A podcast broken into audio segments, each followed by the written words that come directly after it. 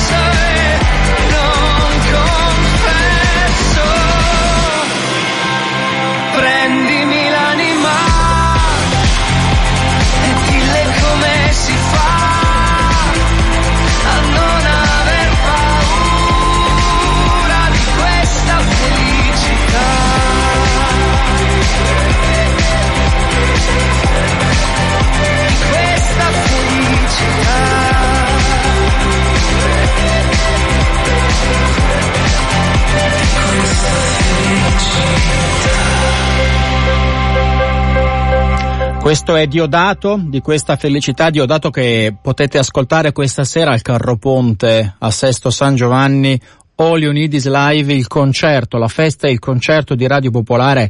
Ci saranno Diodato, Bombino, Tommy Cuti e le luci della centrale elettrica. Iniziamo alle 19.30 è sicuramente un appuntamento che non vi potete perdere. Così come non vi potete perdere adesso la nostra pagina eh, che dedichiamo quindi la terza parte di Radio Sveglia stamattina al Movimento 5 Stelle, perché sono dieci anni in questi giorni del primo Vaffa Day, ve lo ricorderete forse, eh, l'appuntamento di piazza di Beppe Grillo che si presentò nella sua veste nuova di uomo che faceva politica e non soltanto di comico e di intrattenitore. Eh, dieci anni in cui il Movimento 5 Stelle è nato, è cresciuto, si è affermato, forse a sorpresa alle elezioni politiche del 2013, poi ha consolidato il suo consenso molto alto nel paese e adesso si trasforma probabilmente in una maniera che non era prevedibile secondo alcuni analisti e critici alle origini. Tra questi critici c'è Aldo Giannulli. Buongiorno Giannulli, grazie per essere con noi.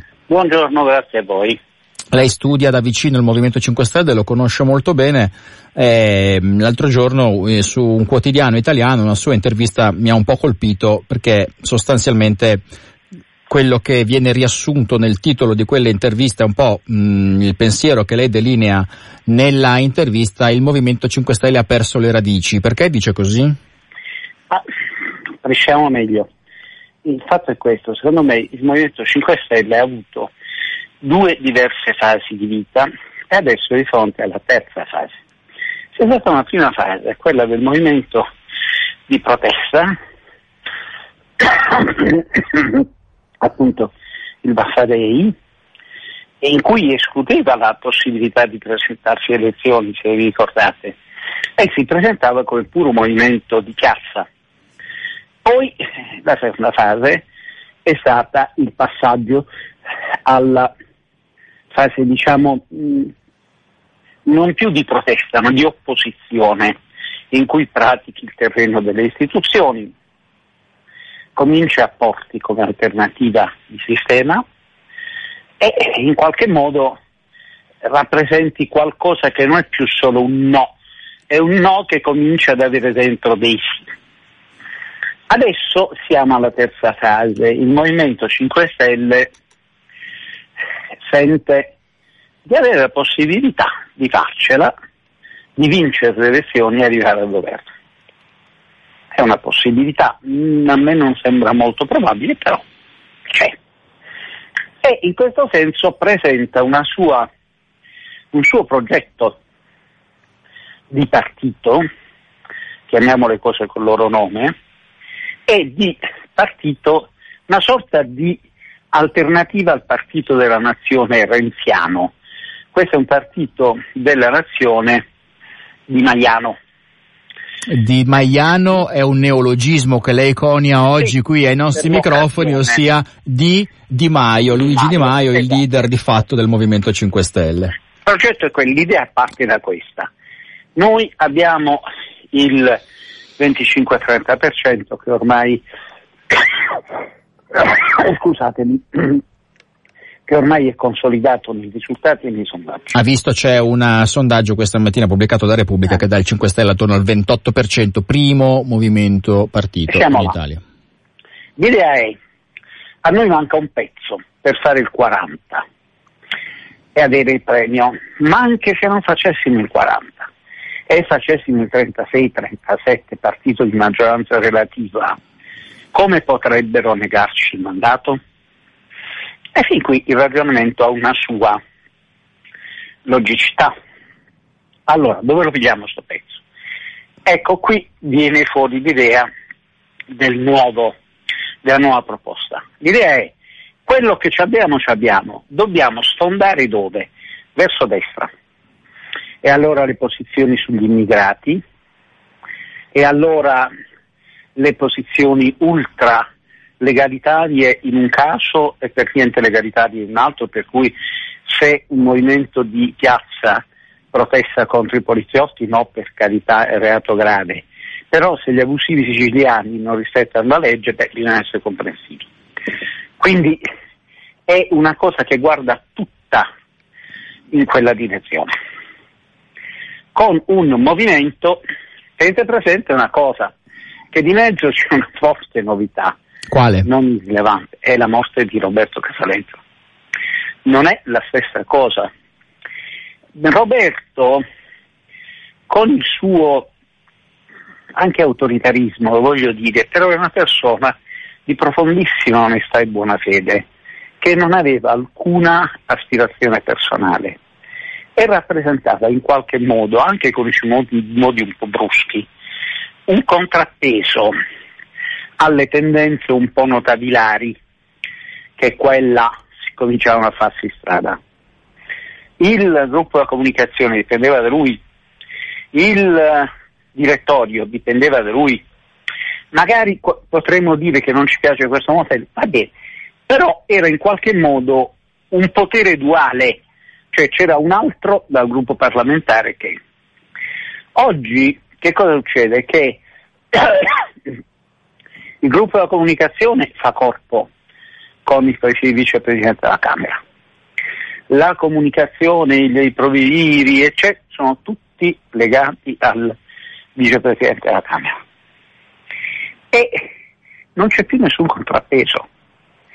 E non c'è più soprattutto un'altra cosa, perché Roberto era una persona di grande fantasia e nei momenti di difficoltà ti tirava fuori l'idea. A parte il fatto che Roberto, che non voglio definire di sinistra perché sarebbe un errore, lui sì che non era né di sinistra né di destra, ma mescolava entrambe le cose, aveva forti elementi di sinistra nella sua ostilità al potere finanziario. Elementi che qua mi sembra abbiamo perso un po' per strada. Si sono persi gli elementi di sinistra nel Movimento 5 E Stelle? quel poco di discorso, no, quel poco, quel ta- la critica all'Europa e all'euro, la critica all'ordine finanziario, tutti i discorsi anche, eh, per esempio Roberto è quello che volle la battaglia contro il Job Act. Ecco, tutto questo ormai sembra passato. Invece vediamo un presente che è fatto di una un battaglia presente contro l'immigrazione, sembra- ad esempio. Vedo un presente che mi sembra un ibrido fra la democrazia cristiana e la Lega di Salvini. Ora, è ovvio che questo non c'entra niente. Soprattutto c'è una cosa, questo non è più un partito antisistema. Per come si presenta, questo è un partito di sistema. Semplicemente rispetto agli altri fa un discorso di maggiore onestà, di maggiore trasparenza, il che va benissimo per carità e torna al loro onore, e però non basta. Decisamente no. Non è che se fai una DC un po' più onesta e le cose vanno bene, non è che se fai una lega leggermente più eh, così eh, incline a controllare i conti di chi va in Zambia o cose del genere. E no, non va bene. Io Senta so Giannulli, quanto- le faccio, le faccio un'ultima domanda, poi la saluto, abbiamo un altro Sì. ospite. Lei Sì. in tutto questo discorso non ha citato Grillo, fa un po' impressione. Beppe Si chiama sta cercando disperatamente di tenere unito questo movimento e ci mette con molta generosità la sua faccia. Ha il problema di non aprire fronti ulteriori. Io non ci ho parlato, ci parlo da molto tempo. Ho qualche dubbio che sia così perfettamente allineato, per esempio sulle questioni dell'Europa, eccetera. Ma insomma, sono non è, eh. palesemente non è più il leader del Movimento 5 Stelle, casomai lo sia mai stato. Ma Beppe, questo è un equivoco, non è mai stato Infatti lo il precisavo. leader del Movimento 5 Stelle come pensate voi. Il No, io l'ho precisato che non lo è mai stato, a mio onore Eh, me lo il deve rendere conto. È sempre stato Roberto. Lui era il frontman, l'uomo immagine che trascinava la gente. E, e- e vedo che comincia ad avere delle difficoltà anche lui a svolgere questo ruolo. Non sto vedendo comizi travolgenti. Dopo l'investitura di Cancelleri, non ho visto particolari interventi di Beppe. Grazie. Adesso vediamo. Bene. Grazie Aldo a voi. Giannulli, una buona giornata, grazie per essere stato con noi. Noi andiamo avanti naturalmente e lo facciamo con Roberto Biorcio dell'Università di Milano. Buongiorno professore. Buongiorno. Lei assieme ad altri, assieme a Natale, ad altri, ha dall'inizio, fin dall'inizio studiato il Movimento 5 Stelle. Concorda con questa analisi di, del suo collega Giannulli di una mutazione eh, profonda della natura ideologica del Movimento 5 Stelle che si eh, allinea al sistema e si sposta verso destra? No, non lo concordo, cioè, mi sembra Giannulli sia molto legato a uno schema ideologico di lettura dei fenomeni. Io vedo invece un, un modo più disincantato il processo e proprio un punto di partenza su cui il movimento si era formato era proprio di distaccarsi dalle ideologie e di legarsi solo a alcuni principi operativi e poi dopo ovviamente proporsi di dare voce ai cittadini. Quindi ecco, probabilmente già questa cosa è un cambiamento che c'è stato che quelli che hanno lo schema fortemente caratterizzato dall'ideologia fanno fatica a capire e vanno a disquisire su tutti i dettagli delle cose. A me sembra che certamente ci sono stati cambiamenti importanti dal- dall'epoca del V-Day dieci anni fa a poi quando si presentarono le elezioni e poi anche ultima- negli ultimi anni in cui si stanno candidando in qualche modo a governare sia alcune grandi città sia anche diciamo così eh, potenzialmente, almeno così vorrebbero, l'Italia. No? Ecco, ma diciamo, mi sembra che, non so, io la vedo un po' diversamente, non in chiave ideologica di questo tipo, la vedo più in chiave di processo, e cioè la cosa che cerco di capire è che diciamo, se i principi che avevano inizialmente proposto sono per o male mantenuti. A me sembra che le idee di base si siano mantenute naturalmente adattandosi a delle fasi diverse. Chiaramente un conto è fare mobilitazioni di piazza, un conto è presentarsi alle elezioni, quindi questo comporta già adattarsi a certi tipi di condizioni, altro conto poi è proporsi di governare e in questo caso bisogna in un certo senso tener conto, adattarsi alle condizioni in cui sono le città, mettiamo Roma, Torino e forse l'Italia. Quindi diciamo, però mi sembra che tutto sommato lo spirito e anche lo schema di base del movimento sia restato. E semmai la cosa che spesso non vedono i critici è che tutto sommato c'è stato un, malgrado appunto esista ovviamente, come c'è sempre in tutti i movimenti, esistono divisioni, anche conflitti su alcune questioni, eh, tutto sommato c'è stato un relativo consolidamento sia dell'elettorato ma anche diciamo, della rete degli attivisti che non, sono, non hanno la forma classica della rete dei, insomma, dei, membri di un partito che però in qualche modo hanno ormai una relativa stabilizzazione e si muovono tutto sommato in modo relativamente coerente, pur con ovviamente le divisioni. Quindi la vedo un po' diversamente da insomma, la visione di quelli che sono magari fin dagli origini in qualche modo quelli che vedono solo negativo no? e in qualche modo lo danno già quasi per finito o quasi completamente trasformato oppure anche la campagna che cerca ormai di dire che sono uguali al, al centro-destra, come mi sembra che non sia così, cioè nel senso che dal punto di vista dell'orientamento degli attivisti o, degli elettori non è, questo, non è questa l'idea che, l'idea che domina. Però di Biorcio, eh, oggi poi ne parliamo anche con Alessandra Chisileri che è già al telefono con noi. Sì. Eh, questa mattina vengono pubblicati proprio un caso, io non lo sapevo che sì. sarebbe stato pubblicato questa mattina, delle indagini dei, dei, dei, su Repubblica, su Quotidiano Repubblica sì. sul gradimento dei partiti e dei certo. leader. Vediamo che il Movimento 5 Stelle continua a rimanere la prima forza politica, poi naturalmente sono sondaggi. Eh, e Luigi Di Maio è uno dei leader più apprezzati. Luigi Di Maio ha condotto per quest'estate, tutta, per, tutta l'estate, una campagna molto dura contro l'immigrazione su quindi posizioni che sono classicamente attribuibili alla destra, eh, sulla linea di Salvini, ma anche sulla linea del governo, ad esempio, no? che ha fatto lo stesso e su questo è cresciuto molto.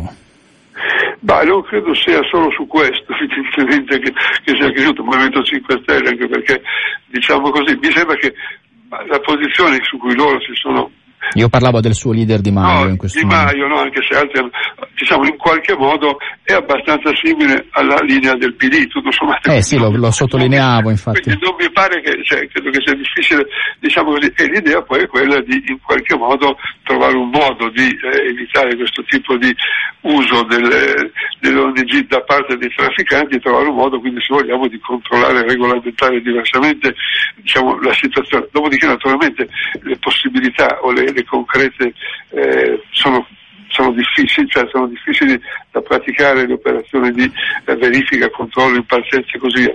Ma mi sembra che in questo senso, e tra l'altro questa posizione tutto sommato è circa dei due terzi degli italiani, non so se questo gli dice qualcosa. Quindi, Beh sì, i due certo... terzi degli italiani hanno posizioni di destra, non necessariamente, no, noi dobbiamo essere felici in questo momento. Eh, no, eh, appunto, no, lei appunto chiama destra l'idea di dire che va comunque bloccato il, l'uso dei trafficanti e degli immigrati, questo va comunque bloccato. Io chiamo di destra la campagna contro le ONG che è stata condotta in maniera molto vergognosa da più fonti, ricordo che fu Di Maio il primo a cominciarla. No, fu un magistrato da cui poi si... Fu prima lui, poi il magistrato no, venne fuori. Ma, Comunque ma, adesso non stiamo qua a fare queste no, sottigliezze. No, ma la, no, questo mi sembra appunto, appunto una arrampicarsi su dei dettagli. No, in realtà fu un magistrato che disse che alcune di queste ONG mm. avevano in qualche modo dei rapporti e questo poi la cosa di fatto nelle inchieste successive fu, inizialmente fu uno scandalo, poi in realtà fu una posizione assunta anche dal governo, fu certo. generale. Quindi diciamo lei la chiama di destra, ma in ogni caso se poi effettivamente concretamente ONG,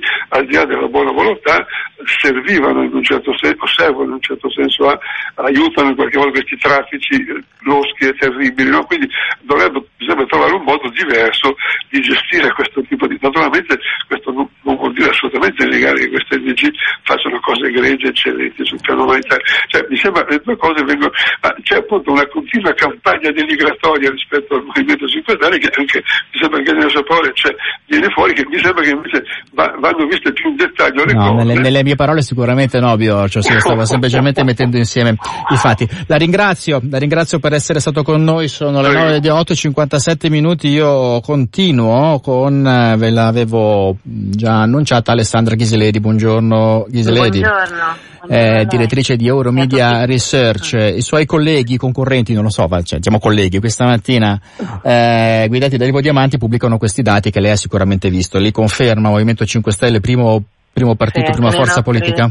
Anche nei sondaggi che abbiamo condotto dopo la pausa estiva, i risultati sono gli stessi, nel senso che comunque le, le divisioni di diaspora all'interno della sinistra, del centro-sinistra, non aiutano ovviamente gli elettori a guardare il proprio partito e quindi non è tanto una crescita in volume di eh, voti, ma è che molti elettori si rifugiano nel non voto, nell'essere un pochino più lontani, sempre più lontani, aggiungerei, dalla politica e quindi coloro che, che dichiarano il voto sono i più convinti, quindi i partiti come il Movimento 5 Stelle, ma la stessa Lega, ne guadagnano in termini di percentuali, perché poi ciò che fa fede è il voto, quindi ciò che va- di co- coloro che vanno a votare. Quindi rimane il primo partito con un Di Maio, anche un Di Battista, sempre messo in buone posizioni rispetto a quelle che, che sono le indicazioni sugli indici di popolarità e fiducia. Quali sono gli argomenti politici, gli elementi politici che fanno sì che il Movimento 5 Stelle rimanga il primo partito e che Di Maio e Di Battista siano tra i leader italiani più graditi? Diciamo che molto aiuta la politica degli altri, nel senso che mentre il centrodestra sta sta cercando la quadra intorno a una possibile unione oppure una divisione, insomma, ma giocano nella loro casa, il centrosinistra sta litigando su quelle che sono le sorti delle diverse fazioni che si sono centrate e quindi da queste discussioni che sicuramente non aiutano la politica ne emerge coloro che sono compatti.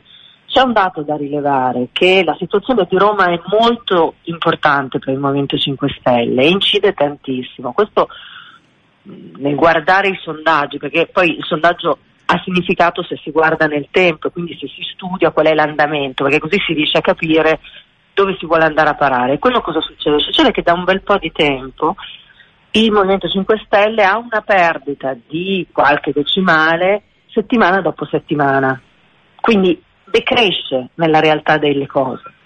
Il fatto è che è una forza completa dal punto di vista di quella che è l'indignazione che alimenta questo gap, questa distanza che si crea e che viene sempre di più, cresce sempre di più tra la politica, i politici e i cittadini elettori.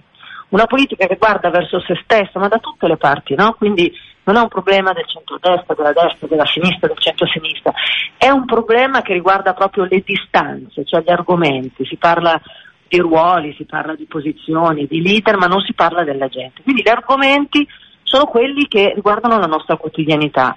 Al primo posto evidentemente c'è questa crisi economica che nonostante quello che viene raccontato, le persone, la maggior parte delle persone pensa che siamo ancora in una grande crisi, insomma non siamo usciti dalla crisi e quindi è come se fossimo dentro una bolla eh, dove ci fanno, insomma, la gente dichiara, pensano di farci credere che la situazione è migliorata, ma invece no, e questo lo dichiara più del 60% delle Sì. persone. Quindi questo è il primo, il primo veramente problema, il primo problema che si sottolinea. Poi c'è evidentemente il lavoro che è connesso alla situazione economica e quindi anche la ricerca, anche lo stimolo, anche la possibilità di essere insomma, più liberi anche dal punto di vista del lavoro e poi eh, si, si inseriscono tutte le tematiche legate all'immigrazione e con una connessione, eh, come oserei dire anche strabica, della sicurezza e dell'immigrazione. Quindi che cosa accade? Accade che l'immigrazione viene vista come un forte problema perché non c'è un'integrazione corretta. E di sicuro le cronache degli ultimi giorni purtroppo non aiutano a eh, trovare una soluzione, cioè è come se la, la politica litigasse tra sé senza guardare, essendo miope, quindi cercando di non guardare alle possibili soluzioni per poter vedere questo. questo Alessandra Ghisileri, ieri il quotidiano di Berlusconi, di suo fratello, va bene, comunque di Berlusconi, il giornale ha dedicato tutta la prima pagina a un attacco molto pesante nei confronti del Movimento 5 Stelle. Eh, c'è secondo lei l'intenzione da parte del centrodestra di andare a contendere lo stesso bacino elettorale? No, non credo che sia un problema di bacino elettorale, credo che gli elettori siano molto svincolati, molto più svincolati che in passato, non tutti, ma una buona parte, rispetto alle indicazioni di partito. Un tempo il partito eh, si, si, sceglieva in famiglia ed era una tradizione molto forte. Negli ultimi vent'anni questa, questa diciamo, tradizione familiare è, è venuta sempre più a mancare esiste, esiste soprattutto per partiti che hanno fatto la storia del nostro paese, che ormai se guardiamo le cartelle elettorali, le schede elettorali quando andiamo a votare sono ormai pochi, no? sulla, su, sulla, carta che troviamo, e, eh, e sono le proposte. Curiosamente c'è una classe molto giovane che guarda la politica con attenzione perché è attenta alle proposte. Per assurdo sono molto più mobili, si muovono all'interno del panorama politico a destra, a sinistra e anche verso i 5 Stelle con un'attenzione alle proposte, che non è attenzione un leggere il programma, è un'attenzione verso che cosa mi proponi, come lo vuoi realizzare. Quindi io non, mh, mm, sinceramente non credo che sia un contendere un bacino, ma sia un contendere attenzione per poter poi presentare le proprie proposte. Questo io penso che sia poi, bisognerebbe chiederlo al direttore a, a, chi, fa- a, a chi, ha fatto questa operazione vedremo. Certo. una interessante campagna elettorale. Grazie Alessandra Ghiseledi per essere stata con noi questa giornata. mattina. Una buona giornata a lei. Sono le nove tre minuti. Siamo andati leggermente oltre ma ne valeva la pena. Adesso la pubblicità. Poi torniamo. Parliamo ancora di politica. Lo facciamo con Edoardo Novelli che studia i media e la comunicazione politica e ci occupiamo di questo linguaggio eh, dei giornali politici che diventa sempre più radicale violento e aggressivo. Dopo la pubblicità